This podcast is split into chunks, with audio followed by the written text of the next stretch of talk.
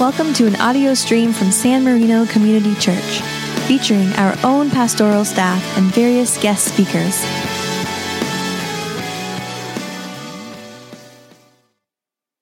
Will you please go with me in prayer to our Lord? God, we thank you for this day, for the blessings that you have extravagantly poured out to us. We pray that the words that you have given us and the stories of those who have gone before us would now teach us and reveal you to us in deeper and wider ways. Illuminate our mind, Holy Spirit. May we be attentive to the wonderful things in which you would lead us to do. And we pray these things in the name of our Savior Jesus. Amen.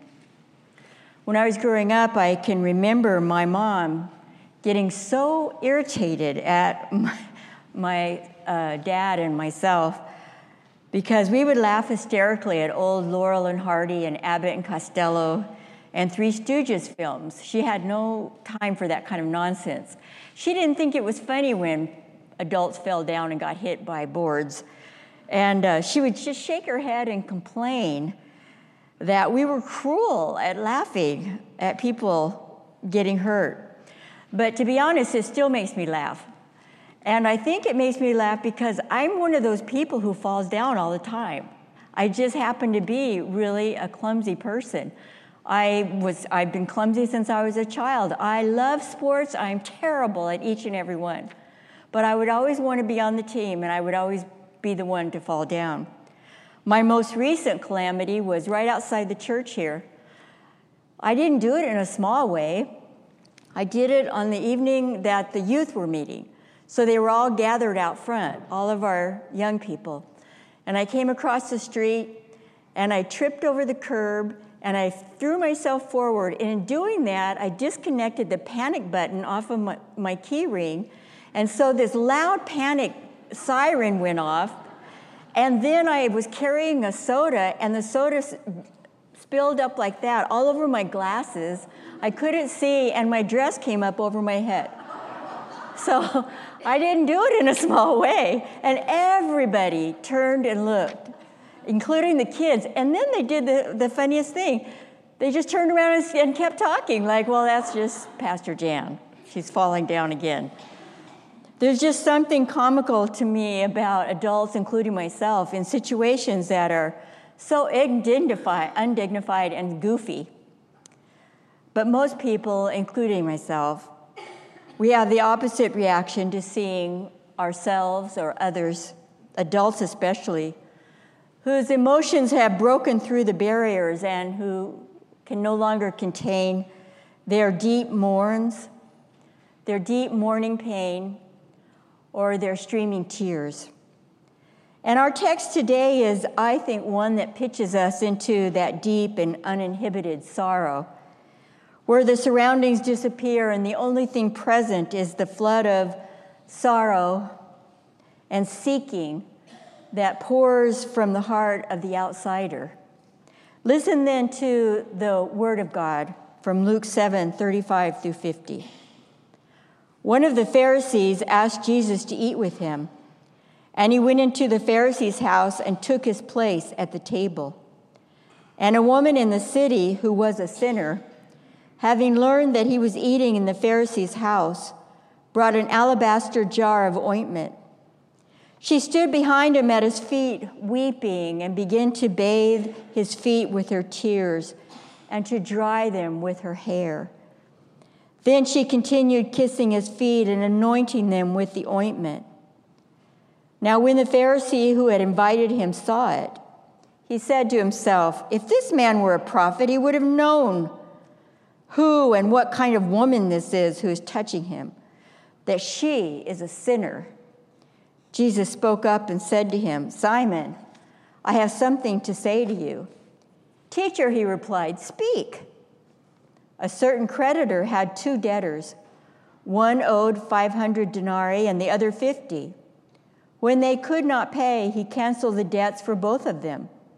Now, which of them will love him more? Simon answered, I suppose the one for whom he canceled the greater debt. And Jesus said to him, You have judged rightly. Then turning toward the woman, he said to Simon, Do you see this woman? Do you see this woman? I entered your house. You gave me no water for my feet, but she has bathed my feet with her tears and dried them with her hair. You gave me no kiss, but from the time I came in, she has not stopped kissing my feet. You did not anoint my head with oil, but she has anointed my feet with ointment. Therefore, I tell you, her sins, which were many, have been forgiven. Hence, she has shown great love. But the one to whom little is forgiven loves little. Then he said to her, Your sins are forgiven. But those who were at the table with him began to say among themselves, Who is this who even forgives sins? And he said to the woman, Your faith has saved you. Go in peace. The word of the Lord. When you hear the wrenching sounds of those who weep, you really never forget. When you've heard your own sound so deeply coming from the deepest part of yourself, you never forget. And there's something that reaches deep inside of you, and there's a chord of shared ancient despair and mourning that comes out of you. I wonder how many of us remember the last time we had a really deep cry. I remember it was a time, probably about maybe now 15 years ago, when all of my life had fallen apart. Everything I'd known to be true was in question. And I stood in this closet it was actually, a, you could walk into it. And it was a time that was supposed to be a celebration and gathering, and I went in, back into my bedroom and stood in the closet and just wept. And then a few minutes later, my daughter came to find me, and she came into the closet, and we stood there with our arms around each other, just weeping. And then my son in law came and found both of us and put his big arms around us and held us and we all wept together. When that happens, I think we are often, most often, moved by that. We are moved for others as my daughter was moved for me, my son in law was moved for us, and all the other people that ended up in the closet. We want to comfort, we want to understand, to offer sympathy to, em- to empathize. But pay attention to this story. Simon, the Pharisee, was unmoved. Her, heart, her tears didn't soften his heart. Her humiliation did not evoke tenderness or compassion. Why was he unmoved? Was it because she was a woman? Or was it because of her sin? You know, it's very interesting that the mythology that surrounds this particular scripture. The scriptures don't shed any light whatsoever on the nature of her sin, which indicates that it's not that important to the story. But over the years, the story has been added onto by preachers and teachers who automatically interpreted her sins as being sexual, where it never says anything of the sort. Even promoting the idea that she was a prostitute. But the scriptures don't substantiate our modern day charges against her. The scriptures simply say that she was a woman with many sins to forgive. Now, to put this in perspective, you have to understand that there were a list of 616 laws that the Jews must not break, because in breaking them, each and every single one of them was a sin, and they were considered a sinner. We don't know what her sin was. Perhaps it was number 23 in that list. She didn't read the Shema in the morning and at night, love the Lord your God. Maybe it was number 29. She told tales about other people. Maybe it was number 63. She wasn't able to bear children. That was a sin. Maybe it was number 150. She ate a worm that was in fruit. Or maybe it was number 367. She wore a garment made of wool and linen mixed together. Or 520, she ate fresh ears of the new grain before a certain time. Or maybe it was number 603. She destroyed a fruit tree. Breaking any one of these or the 606 remaining laws would have made her a sinner. That's why Jesus could so easily say, in the face of another woman in another situation, Whoever hasn't sinned, pick up a stone and cast it. Whoever hasn't broken one of these 616 laws, go ahead. And because we have so often repeated this assumption of the nature of her sin, we also began to view her actions as erotic or flagrant. But by doing that, by misreading or mythologizing this particular story, we're threatened with diminishing the impact of this encounter to a morality tale, thinking that's a story about her sin rather than what it's really about. In fact, we, we are threatened with missing the whole point to the story. To our minds, the actions of the woman may seem cringeworthy and uncomfortable. But in reality, in reality, her actions were misdemeanor compared to the felony actions of Simon the Pharisee. Was Simon unmoved because of her sin? Or was he unmoved because of his prejudgment of Jesus, of his suspicion of the sins of Jesus? Simon was trained, you see, to observe distinctions like those that exist between clean and unclean, sin and righteousness. So a thought arises deep in his soul, ready to be spoken. If this man were a prophet, he would have known what kind of woman this was. He wouldn't have allowed her to touch him. The logic is deeply ingrained. Once we know what kind of woman, what kind of person, then we would hold ourselves carefully, with caution, far away. One doesn't want to get too close. After all, what would other people think? The true action of this text is not in the sins of the woman, but in the way Jesus contrasts Simon's hospitality towards him with the hospitality of the sinner towards him. It's a tale for all of us Simon felt only judgment and disdain in his heart. And this judgment and disdain were not particularly directed at this woman. He literally felt nothing for her.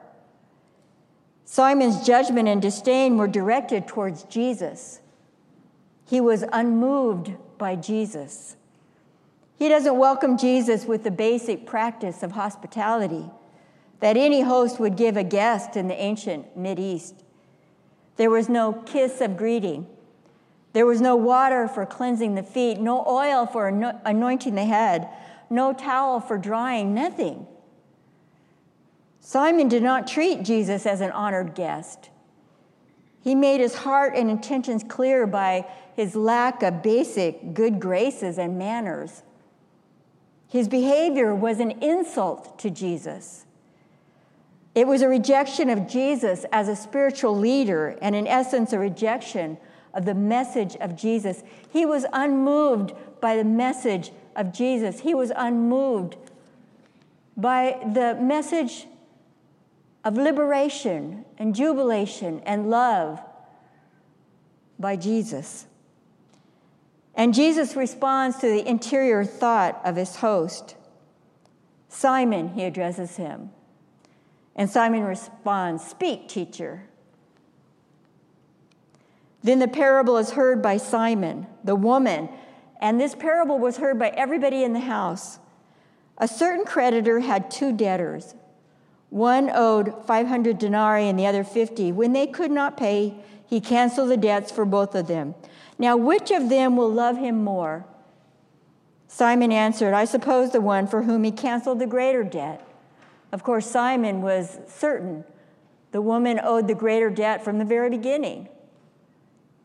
And Jesus said to him, You have judged rightly. What Jesus does is he holds a mirror up for Simon to see. And the church of Simon, all of those who would be in that mindset, The church of Simon would declare I attend church regularly,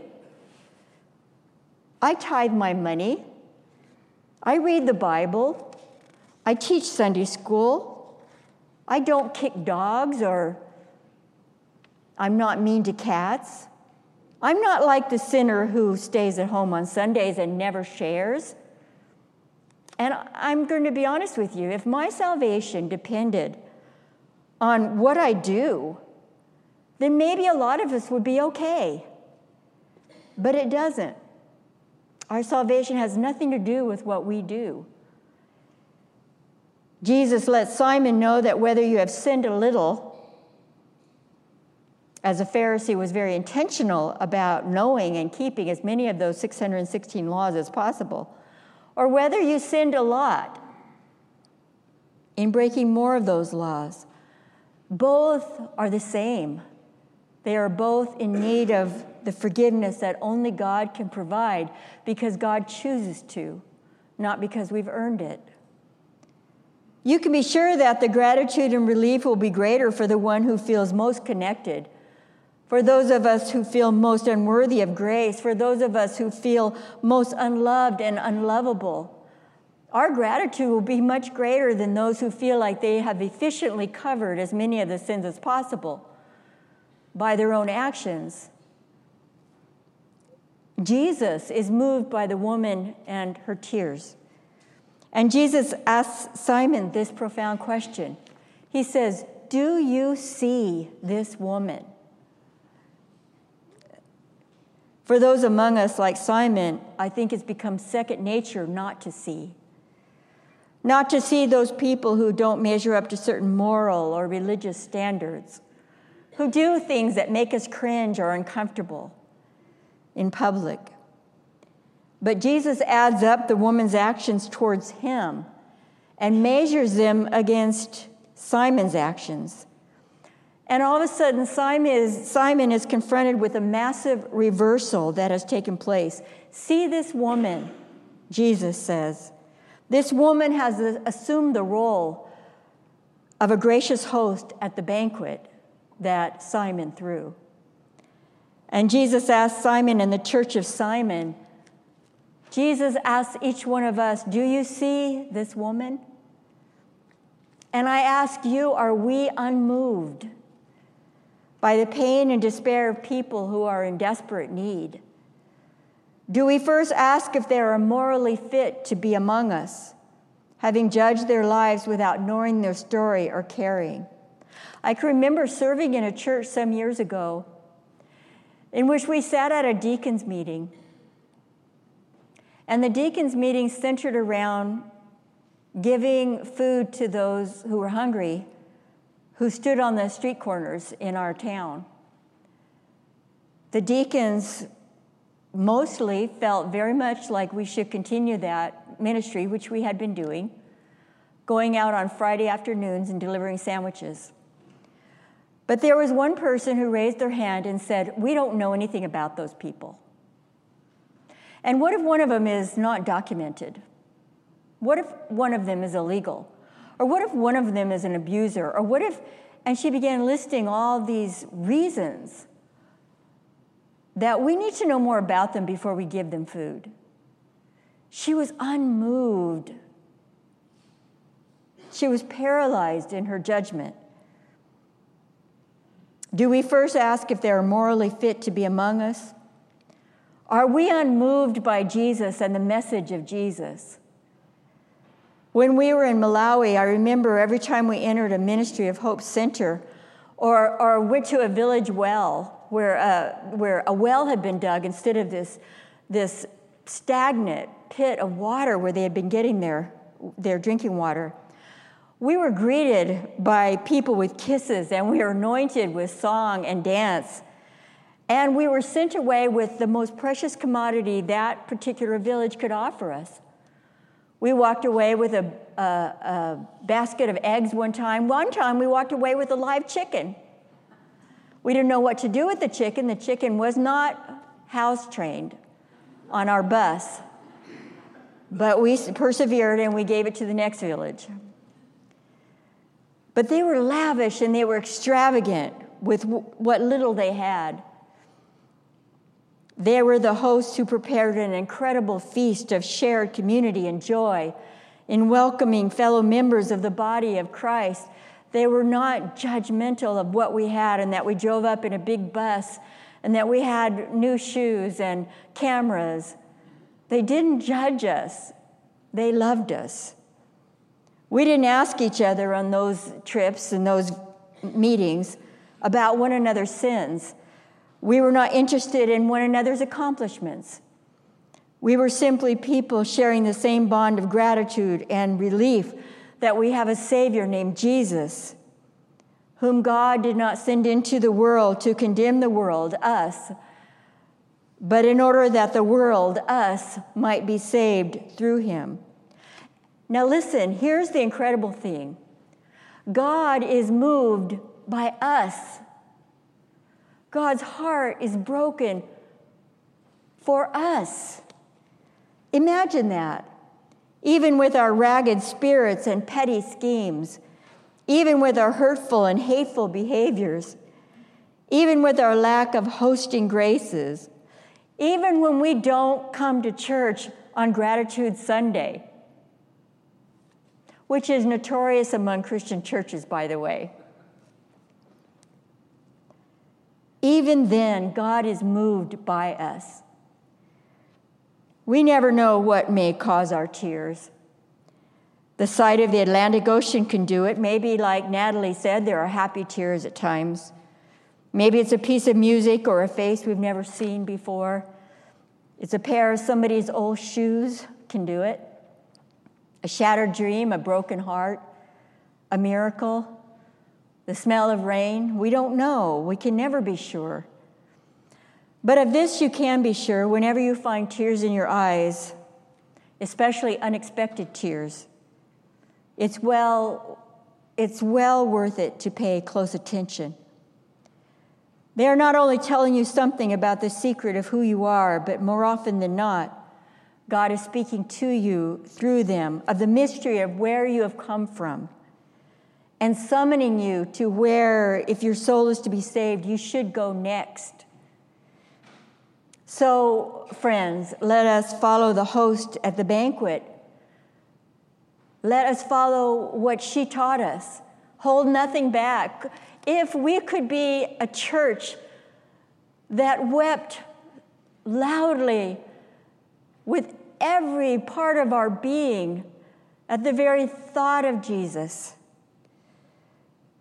if we could be ones that held nothing back, that extravagantly gave from what we have, that we provided a lavish experience of the presence of Christ with song and praise and spirits that soar. If we could be a church that welcomed all who come without judgment, without prejudice, without suspicion. If we could be a church that welcomed all as long lost family, finally home, then we would be the church that was moved. We, we would be the church of Jesus Christ.